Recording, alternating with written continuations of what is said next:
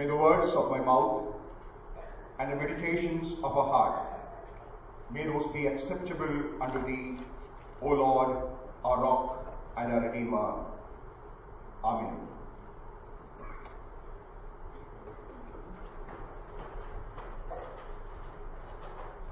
Thursday, we celebrated the Ascension Day. And next Sunday is Pentecost Sunday.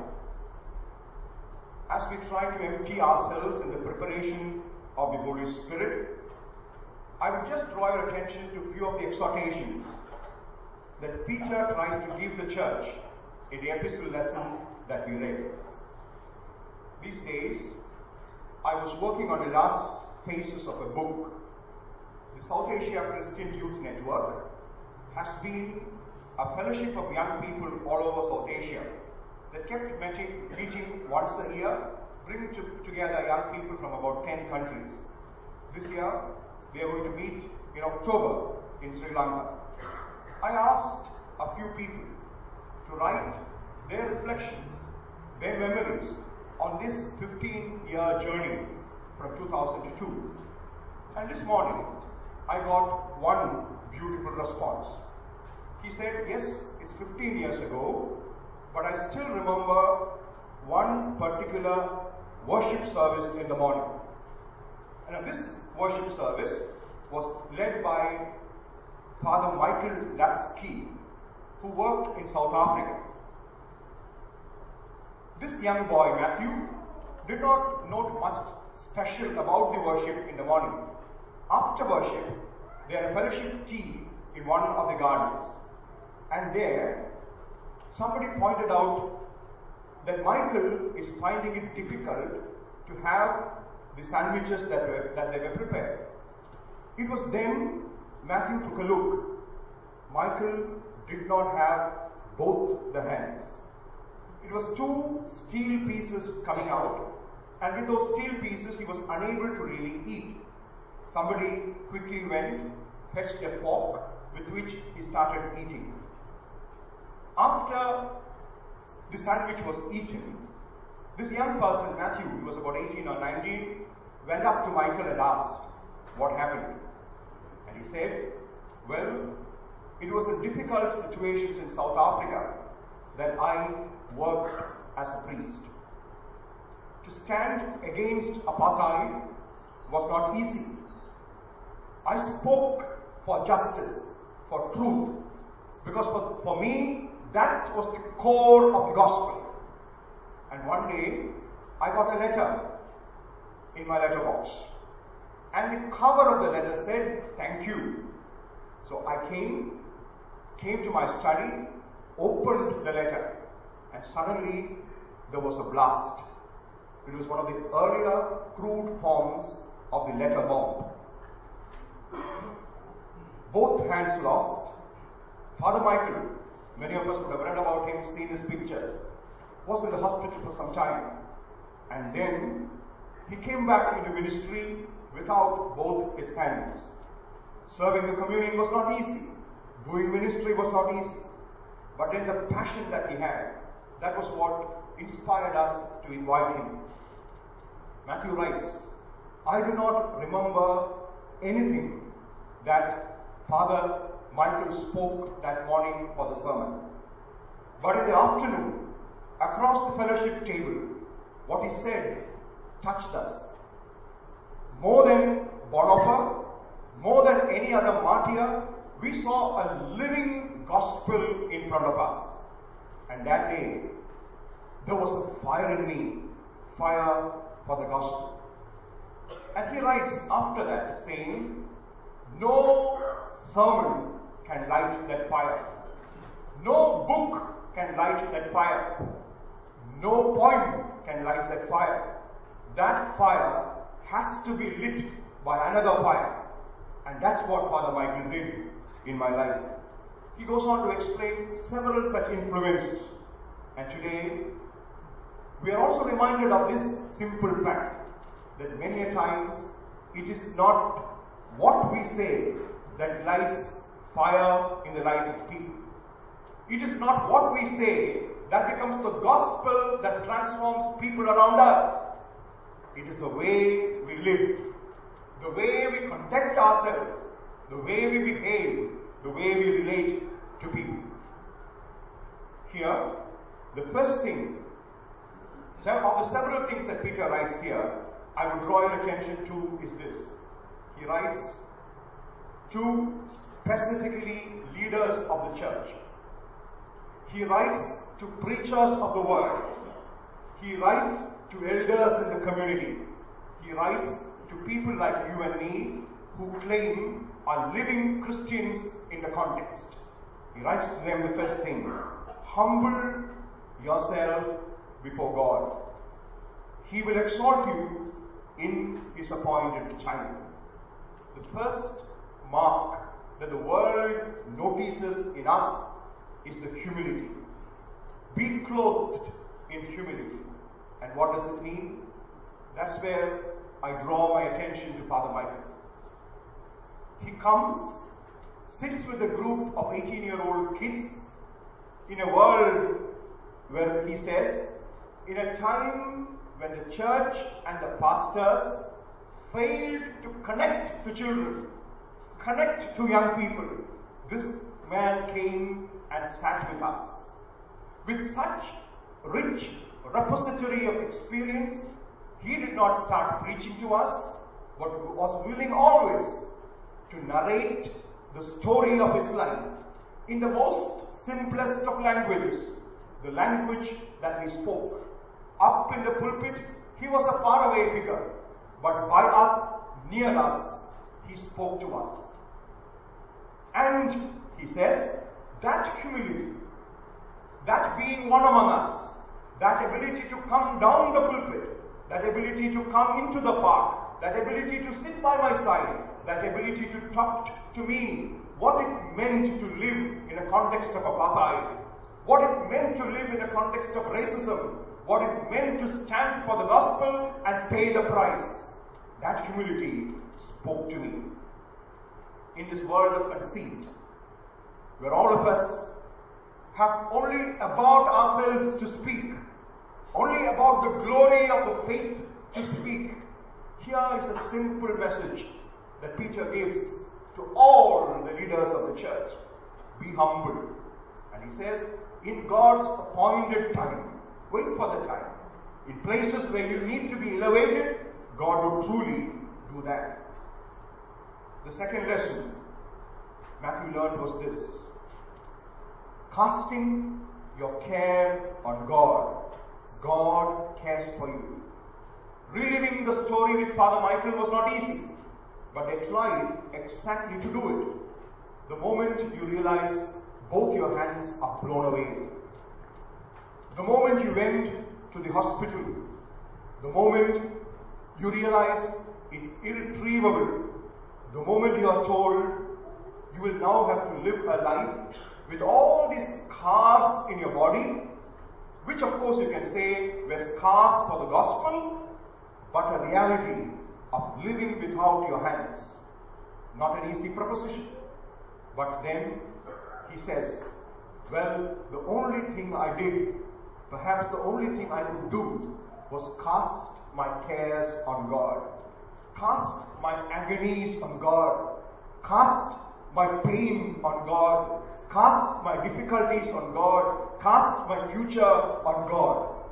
And he says, right from my young days, I've heard several people preaching about casting your care on God. They preached from their head, they preached from their lips. And here I saw a man who lived this out, who cast all his care on God, his anxiety, his pain, his fear. And here is a man who sits not on the pulpit and preaches, but sits by my side in the park and says, I did do that. I did cast all my cares onto God. And God did care for me. It was not something of the past. It is a continuous process because God continues to care for us. Next week onwards, we start meditating on the Holy Spirit and the working of the Holy Spirit in our lives. The continuing, abiding presence of the Holy Spirit that keeps caring for us. Dear friends, each of us go through different kinds of difficulties. Young people have their own share of anxieties. The elderly have their own different share of anxieties. The parents have their own share of anxieties. Children, their own share of anxieties. Anxieties about the future. Anxieties about the visa regulations. Anxieties about diseases. Anxieties about finances. Whatever be the anxieties, Peter writes to the church, writes to the elders, a gem. Learn to cast your anxieties on God. And the reason, here is a God who cares for you. Cast all your anxieties. Fill up your helium balloons. Write your anxieties down one by one. Here is fear. This is exams next week. Is it assignments next week? Is it deadlines for me? Is it my job anxieties? Is it my joblessness? Is it my health concerns? Is it my age concerns? Anything. Just write it down. And Peter says, leave it out of your hands. It will all go up to God and lighten your burden. That is the beauty of this care. God cares. And that is the affirmation that a person who comes all the way from South Africa to Colombo gives this young people. Whatever be the challenges you face in life, be it Manchester, be it Egypt, be it Indonesia, be it the blowing of people in a musical event, be it the blowing of a bus where Christians travel, be it any tragedy that we saw through, bloodshed that we saw through, difficulties that we saw through, we survived and our dear ones did not survive. The message that kept us going is this God still cares. When it becomes difficult for us to believe, when we ask this question, does God really care? Even then, the message is simple God cares. Peter goes on to say, therefore, discipline yourself. How to discipline yourself efficiently. Wonderful book. Four parts of the book. The first part is discipline your directions. In a world where there are people calling you into different directions, the direction of wealth, the direction of pleasure, the direction of passion, the, direction of worldliness. On the other side is the direction where God wants you to go forward. Father Michael said, well, when apartheid became difficult, I, as a white skinned person, had an easy choice. Either go with the tide or at least keep quiet. That was the direction most of my peers took. That was the direction most of the clergy also took. That was the direction, sadly, what the church also took. But amidst that, I realized the challenge of the gospel was a different direction that the Lord is calling me to, to speak against exclusion of people, to speak against the marginalization of people. And I did. Disciplining decisions in your life. Not easy. Always very easy to go with the crowd. Always very easy to take decisions that does not involve risk. But the way of the Lord, the way of Jesus is the way of the cross. And decisions needs discipline. Desires. Desires of vainglory of the world. Desire to be acceptable unto God. The choice is not easy. Devotion. How to discipline your devotion. It can go on. But basically he says, discipline yourself. And one step further, alertness in life. Keep alert. Because around you, you have several signs which warns you of the dangers around you. And then that discussion went on to the pitfalls of Christian life then. The second paragraph of Matthew's reflection. is looking back at last 15 years. The pitfalls that Father Michael told him were part of Christian journey. And the most important challenge is the status quo maintenance syndrome. Status quo maintenance syndrome. No questions asked. Close your eyes so that you don't see the pain of others. Close your ears so that, so that you don't hear the agony of others. Walk your way so that those on the peripheries crying out for help is outside the ambit of your viewing. Dear friends, that are the pitfalls. Pitfalls of selfishness. Pitfalls where the self reigns and where the self reigns, the Holy Spirit has nothing to do. Only because there is no space for the Holy Spirit. And Pentecost Day, where we talk about the filling of the Holy Spirit, next Sunday, the previous Sunday we are asked to discuss about emptying of your, yourself, being alert to the fact that your box is so full that even if the Holy Spirit wants to come in, there is no space left.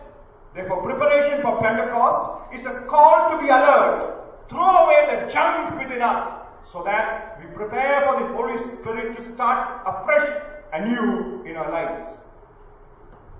Be watchful. The reason? The evil one is all around you. The evil one is all around you. This is what the scripture says. Be sober, be vigilant. Because your adversary, the devil, walks about like a roaring lion, seeking whom to devour. The evil is around. Not a scary picture saying the lion is around, be careful. But accept that reality. There is evil influences around you. Learn as a Christian to resist the evil one. Be steadfast in faith, knowing that the sufferings are experienced by your brotherhood all over the world. There is suffering by your brothers and sisters all over the world. Know that. Know that in your goodness. And then he reminds the biggest lesson, holding the handless hand of Michael, he says, suffering is not forever. Suffering is for a little while. Malayalam script puts it this way നൊടി നേരത്തേക്കുള്ള കഷ്ടങ്ങൾ സാരമില്ല നൊടി നേരം for a little while God of grace will carry you through in the days of pain God of grace to whom even the Son on the cross cried, O God, O God, why did you forsake me? That God is by your side to carry you from the cross, carry you in moments of pain, carry you through the moments of agony, carry you through to eternal glory. And he says, yes, there is a time when we take a position for the gospel where there is suffering. There's a prosperity gospel around you that tells you all is well. All is well not with the body, for me, all is well with my soul. All is well with my inner being. Though there be pain around, though there be sorrow around, though there be agony around. And the greatest lesson he learned is this out of suffering have emerged the strongest souls. Out of suffering have emerged the strongest souls. Ask anybody whom you think is a strong person, and they will tell you much more than any person who spoke from the pulpit, much more than any book that they read or the poem that they read. A person who went through suffering, who lived through suffering, and then showed us how to live through it.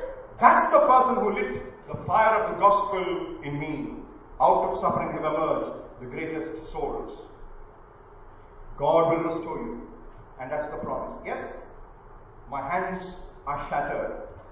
Yes, surviving a bomb in your room is not easy. Yes, seeing your own blood splash over you, your own bones crush in front of you is not easy. Leave alone the pain, the agony, the brokenness of the world around. But the promise of restoration, the promise in the kingdom of God, the promise in the coming of the Lord is this. We have a God who would restore, restore the world. Means to bring back to its original position. Support. When you keep falling down, here is a Lord who stands by your side, who supports you. A Lord who strengthens when you think you're weak, when you think you cannot take it any longer, when you think, think it's too much to bear, when you think the strength within you is draining away, here is a God who would strengthen you. And the Lord who would establish you back, establish you back to where you belong to. God, each of these words we can preach. But then today, as I sit with you in this park, Father Michael told Matthew, this particular passage, very, very carefully, we have a God who keeps restoring us. In our loneliness, in our pain, in our agony, in our tears, we have a God who keeps supporting us. In our brokenness, in our strengthlessness, we have a God who strengthens us. In our falling down, we have a God who establishes us. And after you have suffered a little while, the God of grace who has called you to eternal glory in Christ will restore, confirm, strengthen, and establish you. Dear friends, as we pray for this Holy Spirit to come up upon us, as we prepare for the Pentecost Sunday, next Sunday when we come, all these whites would turn to red, the table would turn to red, the church would be in red. But that should also be a preparation week for us, O Lord. When we pray for the Holy Spirit to come upon us once again in the calendar of the church, not that we cannot pray that prayer today, enable us to understand. Enable us to understand what being humble in you is. Enable us to understand how to take away the burdens that fill our heart is and casting our anxiety to you is. Enable us to understand what being watchful is. Enable us to understand what support through suffering is. And enable us to understand your promise that you would fill us, establish us, restore us, strengthen us. Let's pray. Precious God, Heavenly Father, we thank you for Peter, for the exhortation you gave. You gave. We thank you, Lord, for reminding us of a conversation between Matthew and Lapsley. We praise you because these thoughts were what we needed today. And we pray that as we prepare for Pentecost Sunday yet again, for the outpouring of the Holy Spirit on us yet again, we pray that that would be an experience that we would be able to appropriate. The coming down of the Holy Spirit, the filling of the Holy Spirit, the filling of the gifts of the Spirit, the filling of the fruit of the Spirit, that would be an experience of us through the Pentecost season. In Jesus' precious name we pray. Amen.